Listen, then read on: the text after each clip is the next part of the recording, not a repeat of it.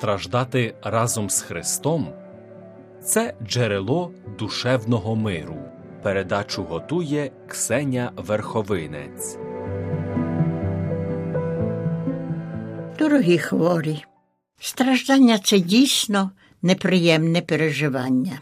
Страждаємо з різних причин: тілесна хвороба, біль, смуток, самотність, депресія, зустріч зі смертю. Ніхто не бажає перенести щонебудь із цього у своєму житті. Якщо це можливо, ми обминаємо страждання. Коли вони до нас приходять, часто запитуємо себе, чи я собі на це заслужила, бо негативні риси страждань віддаються нам карою, або іншим разом у нашому болю звертаємось до Господа у формі скарги. Але існує ще інша біблійна альтернатива, ще один можливий спосіб розуміння, що означає страждання.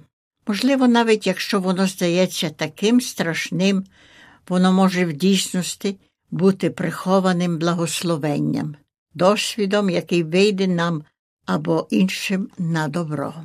Чи ж це можливе, щоби щось, що здається таким поганим, могло в дійсності бути знаряддям більшого добра для нас? Чи з цього може вийти щось добре? У Біблії є місця, які нас навчають, що через страждання дійсно можемо стати кращими людьми.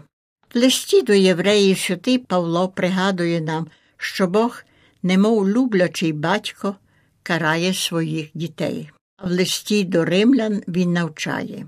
Ми хвалимось і в утисках, знаючи, що утиск виробляє терпеливість, терпеливість досвід, а досвід надію. Іноді люди можуть навіть твердити Дякую Богові, мені було цього потрібно. Дякую, що мене навернув, допомагаючи мені бачити те, що важливе в житті, спрямовуючи на правильний шлях мої першості, роблячи з мене смиренну та підлеглу людину. Інші біблійні тексти в трохи інший спосіб говорять про благословення страждань. Вони також твердять, що страждань може вийти добро, але воно може бути користю для інших людей, а не для тієї людини, що страждає. У 53-му розділі книги пророка Ісаї страждаючий слуга бере на себе гріхи інших і цим полегшує їхні тягарі.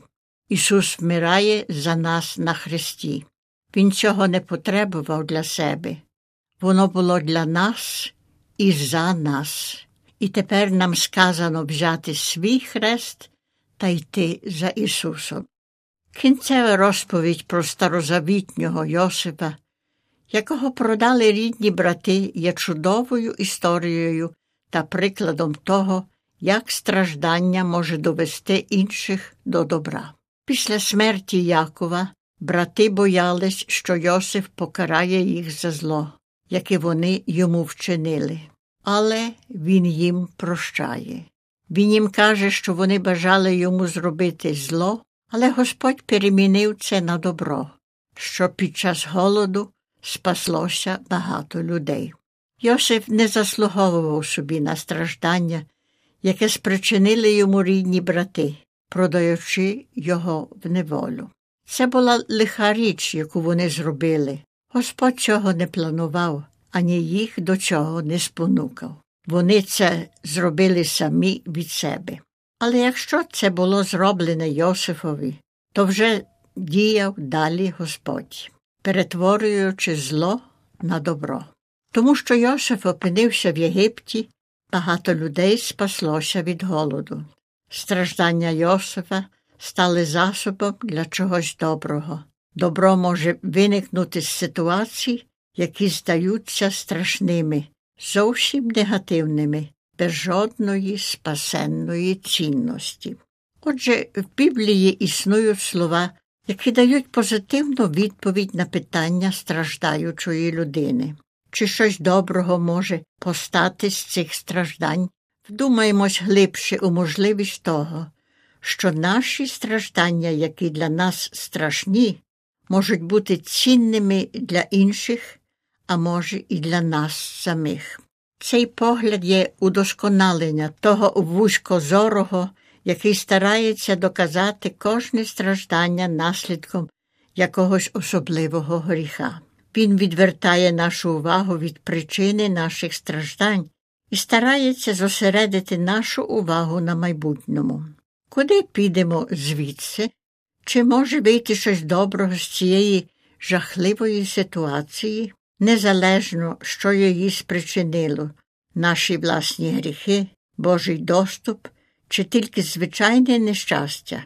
Існує можливість, що Бог її використає для більшого добра. Господь діє для нас. Не існує такого жахливого страждання, не існує найстрашнішого болю, якого Бог не зміг би обернути на добро.